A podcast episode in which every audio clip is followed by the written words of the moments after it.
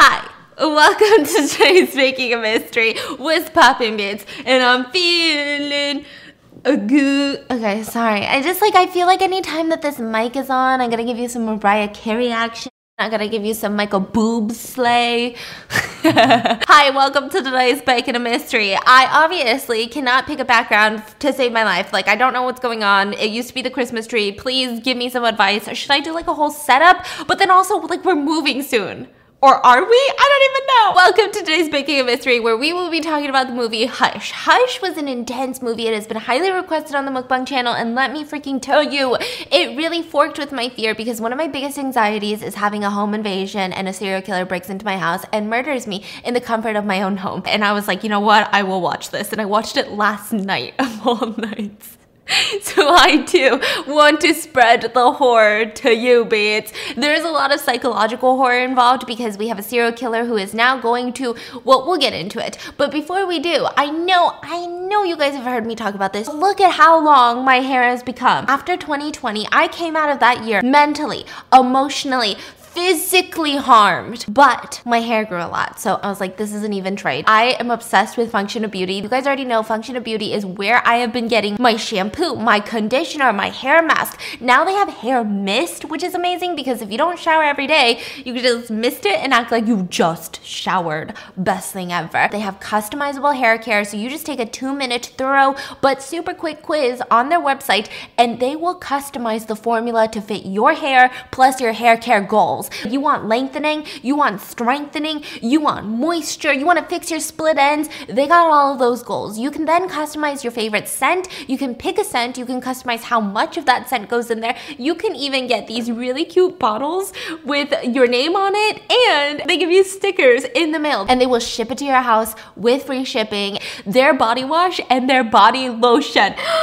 I could not find a body lotion for the life of me where after I put it on, I couldn't feel not sticky. I would always feel sticky. I would immediately get into bed because I shower at night and then I would have tiger's hair just like stuck on my arm. And I'm like, that's kind of nasty. Until Function of Beauty came out with their customizable body wash and body lotion because I can customize it completely to me. So like on the winter months, I will retake the quiz and I'll just say, hey, listen, I need some more moisture because it's really dry in LA right now. It's moisturizing, but it's not too oily. I love that I can choose the amount of fragrance that goes in. I love that I can choose the scent itself. They also have a new scent called champagne and citrus this it smells so good. Right now, if you guys are interested, they have a buy one, get one, which means if you buy a hair set, they will give you a body set for free. 2021 has been sucking for me recently, but this buy one, get one though. I'm obsessed with good deals. I'm gonna leave all of the links in the description. Go check it out. Let me tell you about this movie, Hush. This movie was so intense. This is kind of like a quiet place on crack. We are um, dealing with a protagonist who is deaf and mute. And so I, I feel like I should have probably done more research on it, but I'm just like gonna go into the story because I'm telling you about the movie. And if there's something incorrect about the movie or the incorrect about the portrayal of the movie, I'm sorry. I didn't make the movie. I'm just telling you about the movie. Anyways, continuing on. So the main character of the story, she her name is Maddie Young, and she is a horror writer. She writes a lot of like mystery novels, and on top of that, she is deaf and mute. So she lives in this isolated cabin in the woods. Now, it's not necessarily like the most isolated area, so she does have neighbors around, but they're kind of far apart. Like they're not going to be immediately right there, like next door neighbor was popping. And so it starts with the scene of her in her kitchen cooking lamb. And in the beginning, you're kind of confused if you don't read the synopsis of the plot because you're like, wait, what's going on? They did an amazing job. So anytime that they show her cooking the lamb or making the mashed potatoes, you can hear the sizzling of the noise, you can hear the ticking of the timer. But immediately, when it looks like the camera is showing you from Maddie's perspective, everything's quiet. So that's when you're like, okay, obviously, you know, this is trying to imply something is going on here because suddenly it just gets dead quiet. You don't hear any sizzling, no background noise whatsoever. And so she's cooking this beautiful lamb dish. She's got lamb chops in the oven. She's Googling how to make some. She's making the mashed potatoes, a glaze, like the whole shabam. And I'm like, who are you cooking for, miss? Am I invited? And that's when her friend keeps texting her. So her friend's name is Sarah, and we find out later that Sarah is her next door neighbor as well as a friend. And she says, like, what what what time should I come over? And she's like, oh, I'm making dinner. You can come right now, and I have some extra food for you. So then she starts like rattling her a food bowl on the ground, and it's obvious that she has some sort of pet. And then we see a cat run from outside to the inside because she keeps like her door open and the cat just like roams around. And her cat's name is actually Bitch. Because uh, she's a strong, independent bitch. Really? Yeah, so she named her cat Bitch. Yeah, I like Well, it. how does she communicate with cat? So she just rattles the cat's food bowl, and when the cat hears that, the cat's like, ah, I'm getting fed. So Well, this becomes pertinent. Oh, because uh, you know, I'm like the tags. And Oh. yeah, yeah, yeah. And so um, she rattles the cat bowl so that the cat comes and eats the dinner. So the cat comes, and then Sarah comes over, and you can tell that she walked there. So obviously, you know, next door neighbor, and she's holding a book. So when Sarah comes, she puts down the book so that she can do sign language to communicate with Maddie. However, Maddie is trying to communicate with her through sign language. You know that I can lip read, and she's like, I know, I know, but I just I want to practice. I think I'm getting so much better at sign language. So then they sit down in the front porch and they start talking about the book. So we find out that the book was a pre-release of Maddie Young's newest novel, and she had given it to Sarah to get her opinion on the plot and all of these things. And she's like, I freaking love it. I don't know how you do it. I love your book so so much. How do you like? How do you think about these endings? Like, how do you how do you get from like I didn't even expect that. Normally, when I read mystery novels, I know what's gonna happen, but I didn't know what was gonna happen. And Maddie explains to her that it's almost like she has this voice in her head, and she every little thing that she writes, she sees like nine different outcomes of what that one action could do, and it just kind of plays out in her head. And Sarah asks her kind of a sensitive question. She's like, you know, is the voice young? You know? And she's like no it's actually kind of older. Like maybe it sounds like my mom. Like she was saying like it's kind of like my mom's voice. And her friend is like oh sorry. I just wondered if the voice was young because you said you got into an accident when you were 13 right?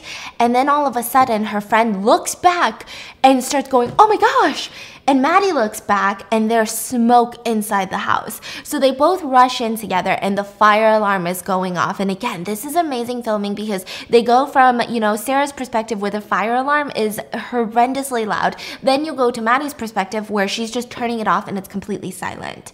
So it's very fascinating. Now, Sarah, during this entire time, she's trying to help take the lamb out of the oven. The lamb has been burnt, but she keeps covering her ears, which I know smoke detectors are loud, but they're not that loud. So I'm like, is Sarah a little bitch? But Maddie explains, you know, after she turns off the fire alarm, she explains, sorry about that fire alarm. I had to get this special one because if I'm asleep and a fire happens, I can't hear anything. So I have to be able to feel the vibrations. So that's how loud it is for there to be vibrations that she can literally feel. And obviously she's gonna have heightened senses, you know?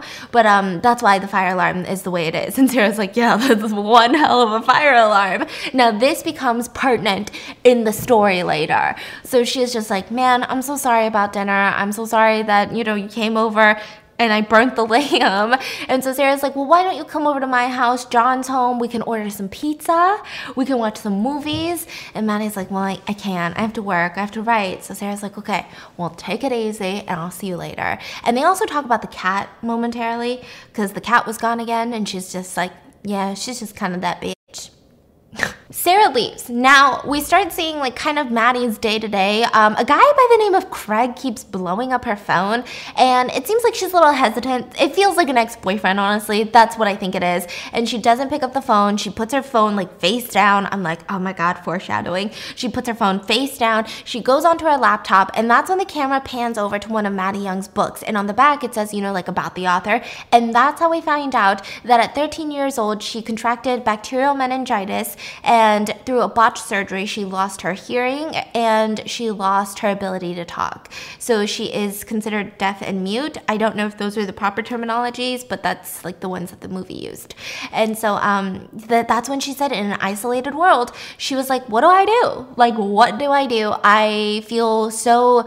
You know, losing your hearing at 13 is completely different from being born deaf. And so she said that she just felt so alone that she turned to writing and she made her own world where she wasn't isolated anymore. And it was just, I mean, holy cow, beautiful. And so then she gets onto her laptop and she starts typing away. Now, immediately we can see what she was talking about in terms of like the writer's voice. She had the same book with nine different outcomes because this is a mystery novel. So there could be so many different outcomes at the end, right? So she had ending one, ending two, ending three, ending like all the way to nine, and she would skip back and forth and she would think.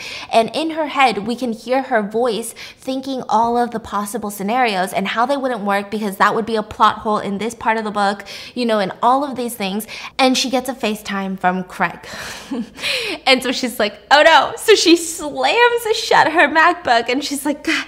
and you can see that she's like, should I pick up? Should I not pick up? And she decides to be a productive human instead. And she walks over to her kitchen and she starts cleaning. And already the action is about to start happening. So as she starts cleaning, she has this kitchen door, which is a full on like double doors right next to her kitchen. But then she also has a front door. She's got a lot of doors and windows in this house. This is really pertinent to the story, okay? So there's kitchen doors and she's not looking at the window because I guess there's no reason to. So she's just cleaning up everything. But we can see from the outside in and someone slams across onto the kitchen windows, banging on it, and it's Sarah. Now, this is not the same Sarah as before because she's bloodied up and she actually has a crossbow in her back. Like someone had shot her with a bow and arrow type situation, like a hunting bow and arrow.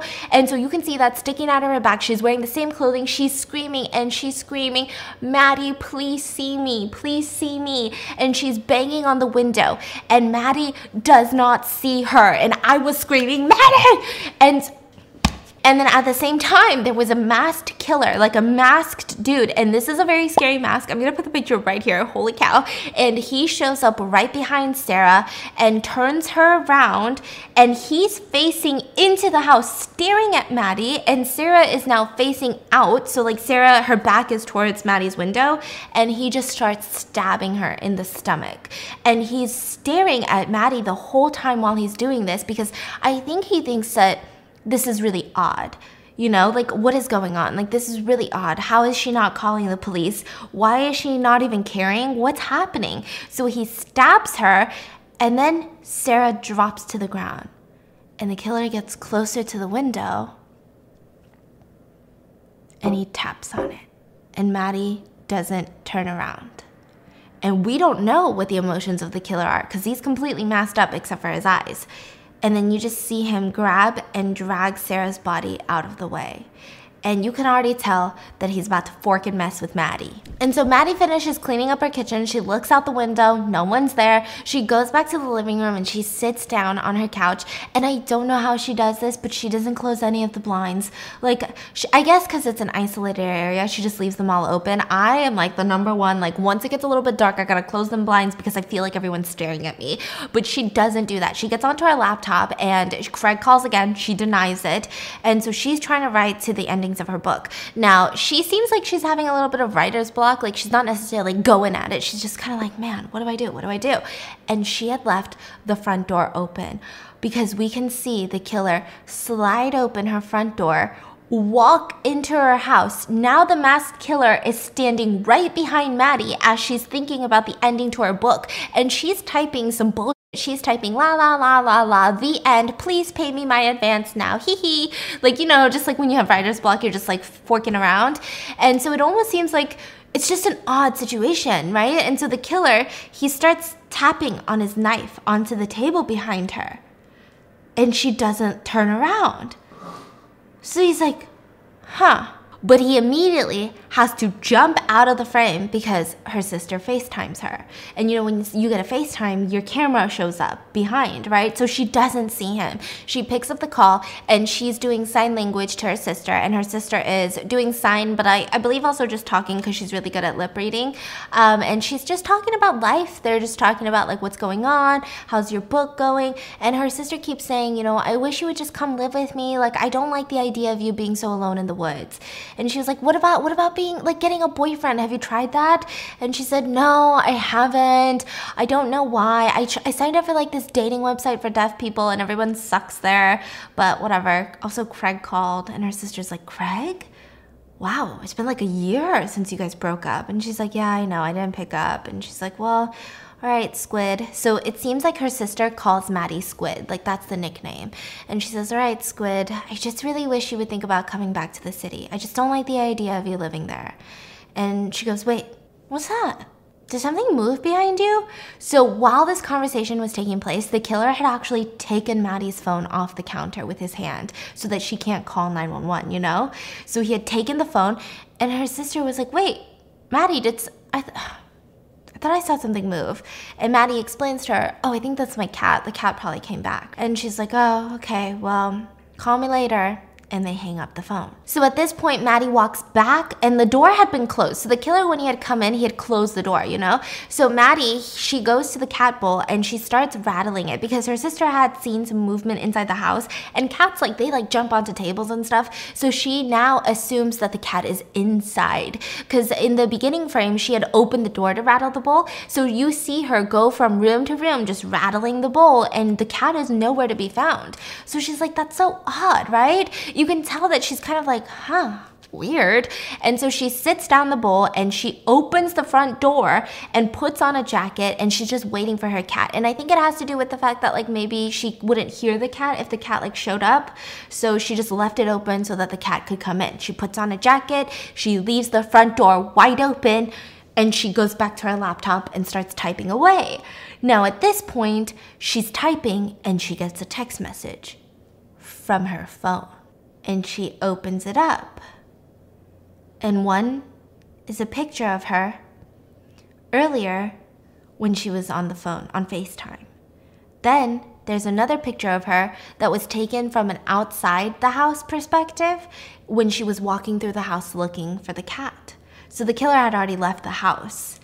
And then, as she's getting these pictures, there's a new one. Now it's her with her jacket on and she's looking around and it's from the perspective of that front door wide open, like through there, like someone standing on the other side of that wide open front door. So she gets up from her chair and she goes into the frame of the front door and she sees the masked killer and he's waving her phone. So she books it. She runs to the front door. She manages to slam it shut and lock it before he's able to get inside. He's got a knife. He's got her phone. He's got everything. And then he's like, and looks at her and just starts booking it to the next window, the kitchen doors. So then she runs to the kitchen doors. She locks those. And then he stares at her through the window. And then also imagine like the intensity of someone who's trying to kill you and you guys are this far apart as she's locking it because they're like this, you know? And she looks so terrified. And then they go to the next window and then the side doors. I mean, this bitch got so many doors. I don't even, oh my gosh, I would have so much anxiety living in a house with that many doors. Doors on doors on doors. She don't even got walls. It's just all doors. And so they go to the next door and the next door and the next door, and her entire house is just like filled with windows. And so he's just staring at her. And so she's like, What do I do? What do I do? She's thinking, and I think that she's thinking through all of the like the doors situations, the window situations. Once she realizes that most of them are locked, she immediately books it to her laptop and she's trying to FaceTime 911 because her phone's not there. And all of the power shuts off. We see that the killer went outside to the power box and had cut the wires, which I just have a question. Why the fork are those outside the house? We need to outfit all houses to have power boxes on the inside where serial killers can't just like come in and be like snippity snip snip. I feel like Edward Scissorhands today. He shuts off all the power. So her Wi-Fi is down, which is the only way she can call 911 because she doesn't have her phone where they can make emergency calls. So she tries to look for any other Wi-Fi's in the area. John and Sarah's Wi-Fi, her next door neighbor that just got murdered, but she has no idea that they just got murdered, right? So she tries to jump on their Wi-Fi Wi-Fi, but it's password protected. And the killer is really smart because he even goes to the Wi-Fi section and sees that there's a password. So now he knows that she really can't call for help. So he's kind of excited. During this time, Maddie is just staring at him through the window and just watching his movements. And he knows that she's watching and he'll move very deliberately and slowly. And he walks over to her car and pops all of the tires with his knife while he's staring at her. So she runs to her purse. She grabs her flashlight, which, like, if you have a purse, okay, these days everyone's got that little saddlebag from Dior. Beats how you put in hand sanitizer in there, okay? So like she's smart. She got an emergency kit in her purse. She got a flashlight, she got some lipstick. She grabs the lipstick and she starts writing stuff on the kitchen window, right? And then she grabs the flashlight and starts pointing it through that window so that the, so that the killer can get, you know, draw the attention to this specific window. So the killer shows up to the window and she's sitting on the stairs and he reads the words. Won't tell, didn't see face, boyfriend coming. So it's kind of like saying, hey, someone's coming to get me. Like, don't you worry, you're gonna get caught. Like, I'm not gonna tell anyone that you tried to almost kill me right now because uh, I didn't see your face. I don't even know what you look like, bro. Like, we're all good. Call it even. And um, here's the crazy thing he already knew that no one was coming. And this is the scariest part. Even with true crime, anytime I read the part where they've seen the face, I'm like, this is not a good game. Like, if you see whoever is mugging you, if you see whoever's trying to kidnap you, if you've seen their whole face, you gotta fight for your life because they're not they're not letting you out alive usually. Unless you're on TikTok. Yeah, unless you're on wait, what? Kidnapping. Oh, the kidnappers, POV, and they're so hot. And you're just like, Corvette, Corvette, you're so hot. And so then he looks at her and she's staring at him with the flashlight shining on him. And she's just kind of being like, yeah, like just leave, just leave. And he looks at her and slowly takes off his mask. And I know, you know, and Maddie freaking knows what that means. She's not getting out alive, okay? That's the only reason he took off the mask. And then he asks her, do you read lips? And she's just frozen. And he slams on the window and he says, Do you read lips? Answer me. Yeah. I really wish you would come and live with me. I don't like the idea of you living all alone out in the woods by yourself, squirt or squid. And that's when she was like, Oh shit. Like, he knows. I don't have a boyfriend. I was on a dating website. No boyfriend's coming to get me. Nobody's coming to get me. And he says, Look at me. I can come in there anytime I want, but I won't. Not until it's time. Not until you wish you're dead. That's when I'll come inside. And then he tells her, Listen, you and I, we can have some fun. So just enjoy it. And he walks away and she turns off her flashlight. So this guy is a full-on serial killer, which we'll find proof of later on in the movie. But again, serial killers kill as a sport. So and it sounds crazy, but like this is what they get off of. They get off on fear, they get off on people being scared, on mind games. They don't necessarily fall upon a situation that would be deemed so perfect that they could do that, but in a situation like this where they can't contact 911, they can't scream bloody murder, and it's just I mean this feels like Ted Bundy's wet dream like situation, right? So she walks over to the kitchen and she grabs a hammer and a big knife and she runs into her bedroom. She barricades the door of her bedroom. Now there are two windows inside her bedroom, but she is now standing on the wall, like in between the windows, so hopefully he won't see her. And the shades are open. She can't really close them necessarily because then he would know that she's in that room. And so she's just standing there and she's thinking about her next move. She's like, what do I do? What do I do? You can see that she's like full on freaking the fork out. And then we start hearing someone tapping on the window. And she's like, oh my God, he knows I'm in here. So she slowly gets up and she's got her knife and her hammer and she looks at the side of the window, and it's Sarah and her bloody hand tapping on the window. Only, only the killer is propping her up and using her hand to tap on the window.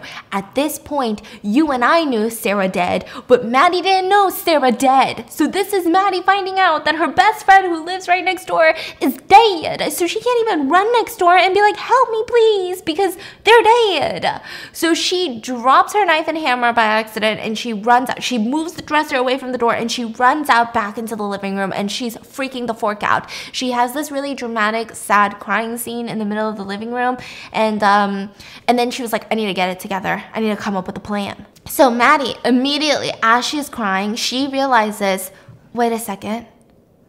Sarah has her phone. So we see it in a flashback of Maddie remembering Sarah the biggest bird just like flew by. Mean, you can't do No, that. I swear it was like the biggest bird. So, so Maddie realizes in a flashback that Sarah had put her phone in her back pocket when she had approached with the book. So mm-hmm. she's like, obviously, maybe she didn't go home. Maybe she didn't make it home. She's still wearing the same clothes. Maybe her phone is still in her back pocket.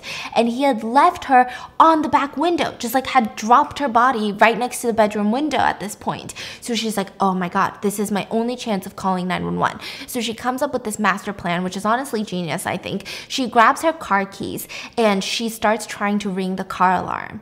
And she had to actually unlock one of the doors and stick her hand out to do it, which was such a suspenseful moment. But she got the car alarm to go off. Now, the killer, he's getting stressed out. He's walking towards the car. So she runs to the bedroom, opens up the window, and starts trying to reach into Sarah's back pocket to grab the phone, but she can't find it. She's like, Where's the freaking phone? And that's when the mother forker shows up and they get into a struggle. She goes back into the window. He's trying to pull her out and she's trying to slam the window shut. And that's when she sees the hammer and knife that she had just dropped. So she grabs the hammer and throws it at his arm and slams it shut and is able to lock the window.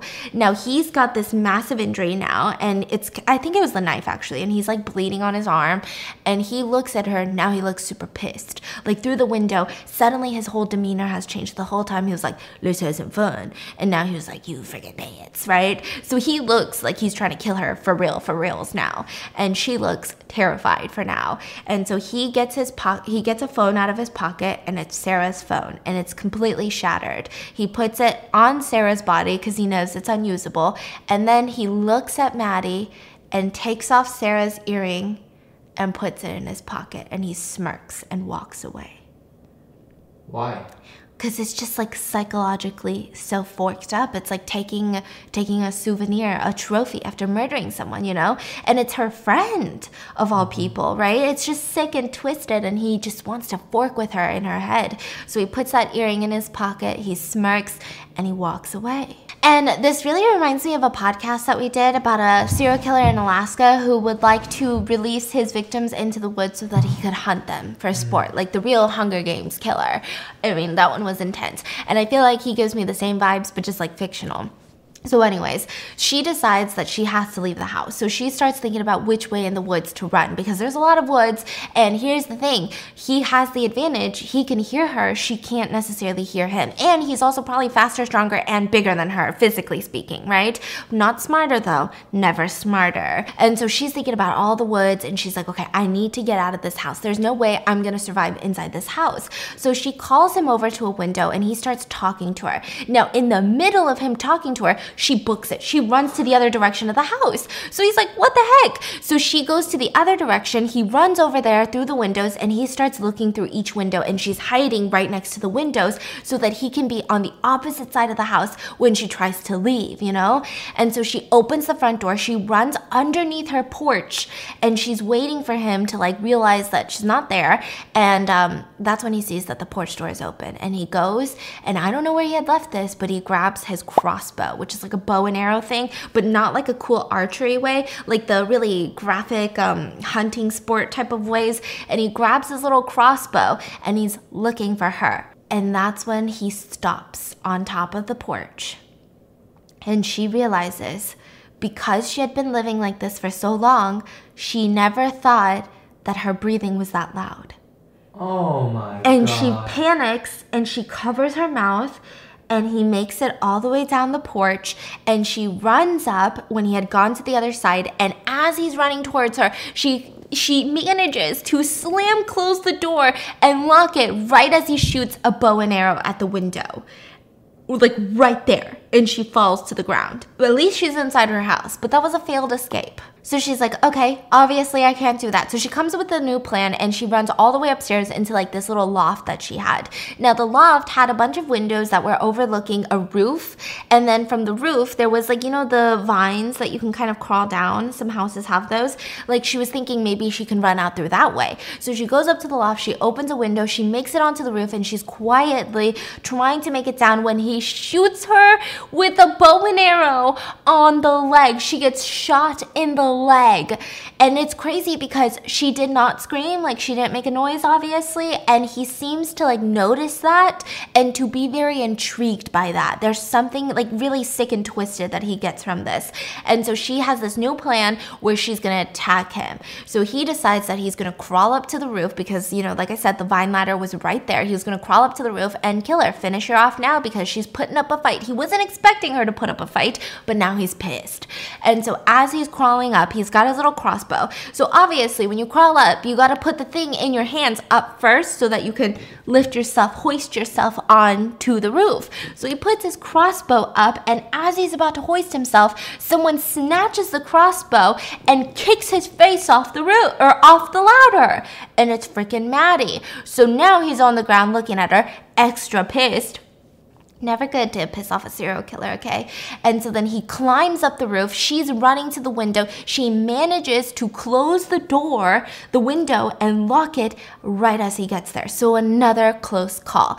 At least this time, she has a long range weapon. She has his crossbow, and all he has are knives now. So she has arrows that were like attached to it. Uh-huh. Um, or she has one arrow, the one that was in her leg.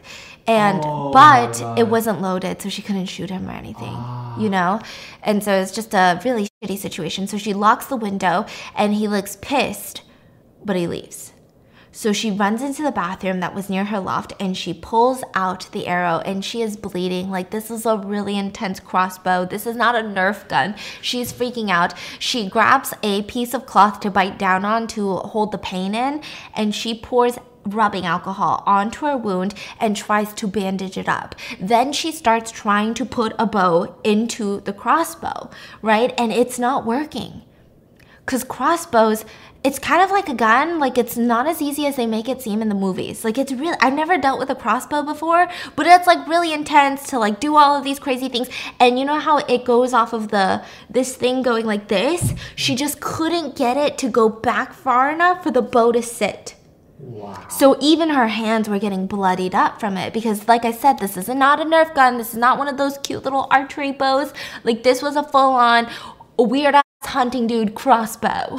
So at this point, she doesn't realize that he's actually watching her through the window, trying to put an arrow into the crossbow. And he's just staring, watching her attempt, watching her hands get all bloodied up and he's just staring at her. And we also notice, and she notices later, markings on the crossbow. They're tally marks, and there was about eight. So it seems that he was a serial killer, and for every kill, he had tallied a mark on his crossbow. Because people love to do that. It's really creepy. So he had, he's a serial killer, right? And at this moment, he hears someone knock on the front door. Sarah? Sarah, are you here? The friend, the neighbor. Oh, the neighbor's So it's husband. John. Yeah. She never made it home. So Oh. he's knocking and he's confused. He's like, Sarah. And he sees the writing on the kitchen window and he's like, what? So he grabs his phone to call 911. And you can tell John, his name's John. John's getting nervous, okay? He's like, what the fork is this writing? Where's my girlfriend, you know? So he's dialing 911 and all of a sudden he says, put your hands in the air. Put your hands in the air Uh-huh. and a flashlight shining at him. So he's like, okay. And they're like, drop your weapon. Drop your weapon, sir. It's not a weapon, it's a phone. Drop it. Drop it. So John drops the phone, puts his hands in the air, the flashlight's like shining in his face. And he's like, what is happening? And we see the flashlight is held by the killer. And he says, I need to see some ID, sir. I need to see some ID.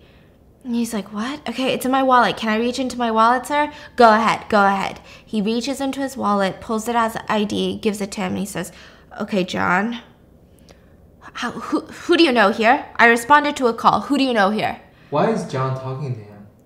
Because John thinks he's a police officer. Does he look like police officer? I mean, kind of. Oh. Like, not too crazy, but kind of. Like, honestly. And then I think it's a situation of when people take authority figures, you immediately don't question it because um, Yeah. you might die, right? So. So uh-huh. he's got his hands in the air. He's just like, what? And so he's like, what are you talking about? And he's like, listen, I responded to a call here. I went to investigate. A dude, a dude just ran out of the house and decked me. I woke up without my badge, my phone, my gun, nothing. Mm-hmm. And John's like, what? Something happened in here? And so the killer is like, yeah, well, do you have your phone? I need to call for backup immediately. I need to call for backup. So John's like, yeah, yeah, I have my phone. Do you know who lives here? Yeah, it, it's our friend Maddie. She's a friend of ours. Does she live alone? Yeah, I mean Sarah. Sarah came by tonight. Sarah comes by all the time, but yeah, she li- she lives alone, and Sarah hasn't come home yet. So I wanted to check up on her. W- what happened? Okay, well, can I use your phone to call for backup first? Yeah, uh, sure. Are are you the police? Well, just just barely. I just started, and it's not a good look. But can I can I just use your phone for backup, please? Yeah, yeah, sure. And he gives him his phone. And that's when, as he's fake calling for backup, he's like, Yeah, I need a 7 Eleven at a 9 11 at a 221 at a 567. Like, he's just saying some bullshit. You know, I got a, I got a five six eight seven one two three four. Subscribe to Stephanie Soo onto the backup phone, and John's just kind of looking at him like, okay, like he's starting to notice that's a, it's a little bit weird. And so at that moment, he hangs up and the killer pockets John's phone. And John is staring at the writing on the window and he's like, Hey, uh, did you get a look at this? And the police, the killer comes over and he goes, Yeah, so strange. Does Maddie have a boyfriend or something? Because it says boyfriend is coming. No, not that I know of. I mean, she lives alone. Hey, can I have my phone back? Oh, sorry. It's like a force of habit. Here you go. Here's your phone. You know what? Now that I think about it, that guy kind of looked like you. The guy that ran out of this house and decked me when I was responding to a call, he kind of had like your figure, like this big, buff dude, like a quarterback, like a linebacker, kind of like your size, your frame. Yeah kind of like you. So I thought in this situation, maybe the killer was saying this for two reasons. One, to tell the audience the reason that he's not trying to kill this person yet is because the dude was huge. I mean, John was like two times the size of the killer. Yeah. yeah, and he didn't have his crossbow. He really just only had knives. So it seems like, you know, John could totally tackle this dude, you know? Mm. And the second thing for now that he's like, wait, why did you pocket my phone? So now he's like, I'm the police and now I'm suspicious of you, you know? So obviously it's putting him in a under power dynamic where it's not like, oh, you're a weird police officer, but now it's like, no, I wasn't the one. So I think it was a mixture of these two. So he John's getting a little bit just weirded out by this. And so he's grabbing the phone and handing to, it to him, and at the same time, something falls out of his pocket. Now the killer doesn't notice, but John looks down and it's Sarah's earring. Oh my god. So John starts asking questions. John says, "So um so d- you responded to a call? Was it from Maddie, the homeowner?" "Yeah, yeah, I think so." Well, that wouldn't make sense cuz she's deaf and mute. oh, Uh, maybe it was someone else, maybe like a friend. I mean, you're looking for your girlfriend, maybe it was them. Here's what I think happened, right? I think it was a burglary situation. A dude walked into the house, started burglarizing them. The girls ran, they called 911, and they're probably out there somewhere hiding, but the dude knocked me out. I mean, I don't know until I get back up because I'm not trying to go into that house, right? But. Thank God you're here. It's dark outside. I'm getting a little nervous. And he's just acting like a rookie cop. And so the cop's just like standing on the porch, and John's looking at him like kind of suspicious. And he's like, So, uh, has Maddie always been deaf? No, I, I think she had meningitis as a teenager or something like that. Uh, that's that's impressive though that she just like lives here and by herself. That's crazy. Yeah, you know, now that I think about it, I think Maddie keeps a key under that pot down there underneath the porch. And he's like, "Oh, really? A spare key?" Oh yeah, then we could totally go in and try to see if I can get my weapon back and yeah, why don't why don't we investigate together? I mean, you're, a big dude. I feel safe with you. So he goes downstairs to get the key under the pot. And at this moment, there was a moment where I was like, Forking John. John's an idiota. But he's not because we see John grabbing the biggest rock out of one of the planters that he could find and hiding it behind his back. So it seems like John had lied about the key and was just waiting to just fucking plonk him on the head because he's suspicious of this dude. And immediately, as the killer is lifting up the pot trying to look for a key, John hears something. And he looks up at the like because he's on the stairs of the porch. So the dude is like at the bottom of the stairs of the porch and then now john is on the stairs of the porch. Now he's taller than the killer. He's about to smack the rock onto his head to knock him out when he hears a noise coming from the top of the porch from the front door. And it's maddie banging on the window like saying john like you know like mouthing like john help me john help me right? And john is staring at her and all of a sudden we see blood splurting out of his neck because the killer finally had John at a disadvantage because he was distracted. Oh. And he Killed stabbed his neck. Now, John was still alive at this point, so he starts trying to tackle the dude, right? Uh-huh. And during all of this, he keeps stabbing him. They get into a bit of a fight where John actually wins while he's like bleeding to death. He starts strangling him. So he's like got the killer in a tackle. But eventually, when he dies, his grip loosens. And so now the killer was just laying on John's dead body, who he had just murdered. And he's looking at Maddie, and she's crying through the front door. And he says out loud, and I don't know if Maddie was able to lip read, but he says, Good thing she showed up when she did, because I definitely couldn't have taken on you. And he starts like kicking John with his foot. Like, not kicking, but like kind of like you know, like this, like just checking him out, kicking him and saying, you know, probably two out of 10 chance I could have won this fight. And just like a really sick, twisted dude. So then Maddie, she runs from the front door to the side door and she runs out into the woods and she keeps running and she's running through the woods and then she gets tackled by the killer and he smashes her head in with a rock. And then we just see him sitting on top of her with her head all smashed in. I'm talking flesh and guts everywhere. But that didn't happen because that was just her on her hand her hand on the doorknob of the side door, and now her instincts are finally kicking in where she's thinking about all of the possible outcomes that could happen with every little action she does. So she pulls her hand away, and you can tell that she's crying at this point. And then another Maddie appears. So it seems like she's hallucinating, um, kind of like a instinct, but also hallucinations. Because when she was writing and we could hear her voice, it it wasn't like this. Like this was a little bit different, and you can tell that she's sweating. She looks pale. The inside her head, her voice is telling her, "You can't run. Not with that leg. You can't outrun him, even with both your legs. Definitely not now." The crossbow. We could use the crossbow. That one's a long distance shot but you, you only have one shot and it'd have to be a perfect kill, either the head or the chest. But in order for you to get a shot like that, you'd have to be close range, which is difficult because he would be moving. And on top of that, you, you can't even load the damn thing. Okay, that's tricky. Okay, what if we go out to the back and we turn the power back on and we come in and we call 911? No, he's just gonna attack you. He's gonna know what you're doing. He can hear you. Okay, well, where should we hide? How about hiding? We can hide in the bedroom, the bathroom, or the loft. The loft has no doors that we can barricade. The bedroom, it's on the ground floor, so he can easily break a window. All he would need is a really heavy rock. Same with the bathroom, there's a window.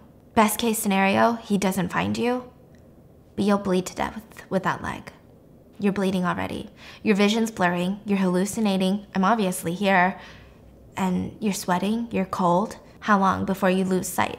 You're running out of time. And so she's like panicking on the ground. She's like going through all of the scenarios and she's full on panicking. Sooner or later, he's coming inside. He's faster, bigger, and stronger. He's gonna kill you. And he has the advantage, Maddie. He can hear you. There's too many endings, and they all lead to the same place with you dead. So, what does that lead to, Maddie? What does that lead to? Think. What does that lead to? There's only one. The only one that he's not gonna predict. You have to kill him. So at this point, the killer is outside and he goes through John's pockets and gets cigarettes that John had and he starts smoking them. Goes into Maddie's trunk and gets like a like a tire iron, like one of those um, you know, and he grabs it and he's sitting on Maddie's hood of the car and he's smoking a cigarette, talking to John, the dead body that he had just murdered. And he's just like, "So John, what do you think? Should I go in there now? She's kind of pissing me off." No, you're probably right. Give it some more time till she's bled out enough. That was a nasty shot on the leg, huh? Yeah, I don't want to risk it. She does have my crossbow. What if the bitch is a good shot? Yeah, I'll just wait. I'll give it a little more time. And he's smoking a cigarette, and then all of a sudden, a cat shows up. And we can, we know he's Maddie's cat because on the name tag it says bitch. And he sees the name tag and he says, Hey, little friend and he's talking to the cat and you're thinking oh no. Oh no. One of the one of the dark triads is animal abuse okay? He's gonna kill the cat. Don't fork with cats. The serial killer's gonna kill the cat. And then he's like don't worry. You'll be with your mom soon. Once i get my crossbow back i'll put one right to your forehead and just as he said that, his shoulder flings back, and Maddie is outside her front door, and she had shot him in the shoulder. Obviously, she was aiming for something else, but she was not that amazing of a shot because crossbows are actually really, really hard to shoot. And so he's like, fucking bits. And so he starts sprinting it to the front door. She manages to get inside and they start struggling with the sliding door because it's not a closed door, it's a sliding door, remember? And her hand gets caught in between the sliding doors. And this is probably the most graphic scene of the whole movie. I mean, the whole movie itself is relatively graphic, but he starts breaking all of her fingers and stomping on them. And she is freaking out on the inside. She manages to shut the door, lock it and he's looking at her and he's kind of taunting her. And he says to her, like, they're this close. And for the first time in the movie, how symbolic, Maddie doesn't look scared as she's staring at him this close through the window. The whole time, every time she locks the door, she's been like, you know, like a scared little cat, you know? But this time, she's staring at him straight in the eyes. And he says, Do you want me to come inside? Oh God. he says, You want me to come inside? And she looks at him and she gets her one good hand and shoves it in her leg wound, gets the blood, and writes on the window in blood, Do it. And she stares at him. And he's reading it, and she slams on the window. And then she sticks her hand in her blood again and then writes, Coward.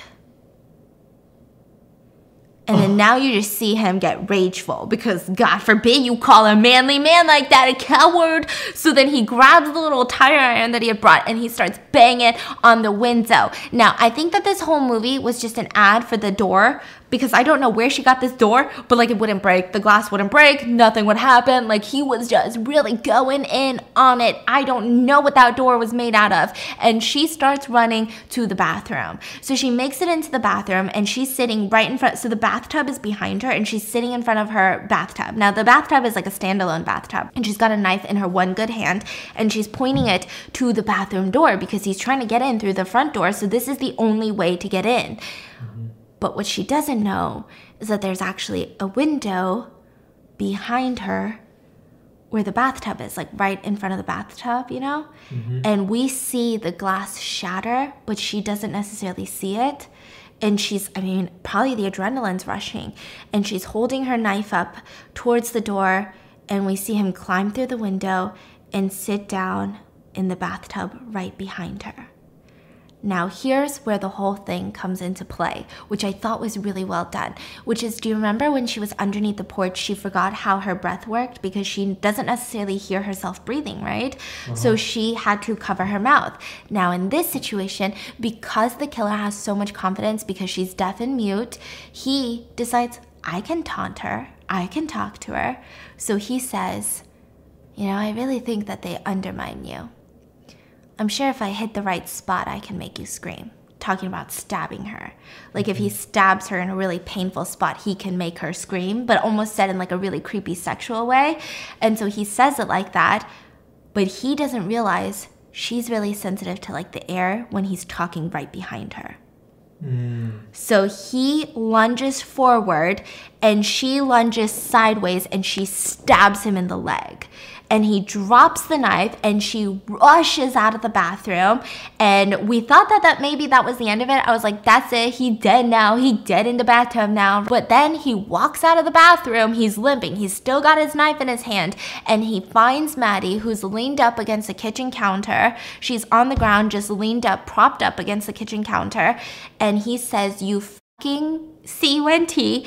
And he's about to stab her when she grabs her bees hornet spray, like you know those bees nest sprays, and sprays it into his eyes.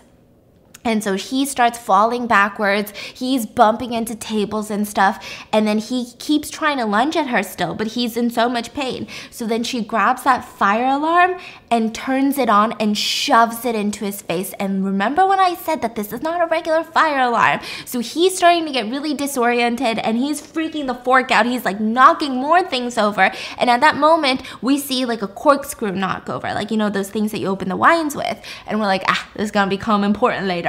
So then they manage to fight, and he drops the knife and he ends up tackling her to the ground and he's strangling her with his bare hands. Manual strangulation, I'm talking, right? And she's grabbing for things and she gets a hold of the corkscrew.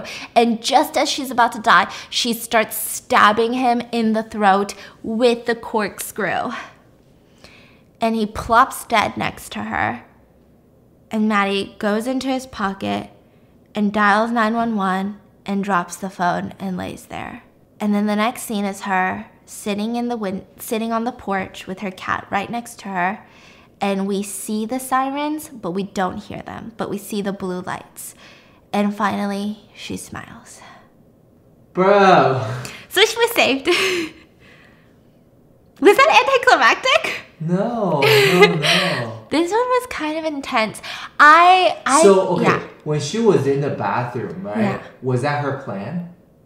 To trap? I feel like it. So, because you said she already knew there's a window Yeah. in the bathroom. And like, sh- I feel like she heard, like, not heard, but felt the gra- glass break because I can't imagine the glass breaking and her not notice, but she notices the breath, right? Oh. So I think the whole plan was to trick him because he's cocky. Right. You know? right. That's what I'm. And he, she, you know, he thinks that, oh, she's never gonna hear this. Yeah. So he broke into the window. Mm. Because it was just such an odd placement, you know? Yeah, because the whole killing she must have Yeah. thought about. Yeah, because even the setup of the fire alarm, everything was like right in her. It was her yeah, plan, like it was her Yeah. plan. Like it looked well executed. It looked like she was like, okay, I'm gonna stab him, run there. I'm gonna pretend like I'm dying, and then he's gonna say, "You freaking blah," and then she sprayed the hornet thing, and uh-huh. then she grabbed the fire alarm, shoved it in his face. was the fire alarm like the smart move? Yeah, it seemed like really That loud. fucked him up. Yeah. Because he was still trying to like stab her afterwards, and then she shoved it in his face, and he just he dropped the knife to cover his ears oh. because it was that disorienting. And I think in the beginning scene when Sarah came in and she was like covering her ears, like I mm-hmm. thought she was being a dramatic hoe, honestly. But then Maddie was explaining, no, like that's why it's extra loud. Yeah. Yeah. So it was a really well done movie. Very fascinating, right? The the director was actually the husband of the main character who played and she helped write and direct it. And all of it was done like inside their house. The filming was actually done house? No, no, the filming was done in a house in Alabama, but the whole script writing was done in their house as they were playing it out room by room. But then later they found that it actually them up because um, this sounds like a 2020 project. It's not. um, it, it forked them up because the house in Alabama didn't have like the exact window placements and stuff. But it was really, really good. They didn't make the whole movie silent though because this was before A Quiet Place. I don't know if A Quiet Place was in the works. I know that there's a lot of movies that you know experiment with having primarily silent films but the reason that they didn't want to is because in the movie theater they thought that if they had just all quiet you would get taken out by nearby stimulation so like the dude opening his popcorn like you would get taken out of the movie too much. I cannot imagine watching that the whole thing being quiet. yeah, so that's why they added a lot of like um you know, cuz a quiet place there was still like sounds. Yeah. There was also still talking when they were whispering, I believe. But this one, they had her voice in her head. They had everyone still talk, which was nice. They also had um, what they did was they got an ultrasound of the main character's like heartbeat and they would play that in really intense moments so that it mm. wasn't just silent. You could hear that she there was an adrenaline. But mm. i thought it was really really well done. I wouldn't say it's like the most insane movie in terms of like oh good masterpiece. So much thought so much meaning so much vibes. But it was like whoa. For a mm. take on a home invasion like serial killer movie like this one was probably a solid one. It was creative. It was really nice. I liked it a lot. Yeah. And that is the movie Hush. Let me know in the comments. What are your thoughts on this movie? Do you like it? Did it scare you? Have you seen it? And what would you do? Leave it in the comments. And I hope you guys enjoyed, and I'll see you tomorrow. Bye.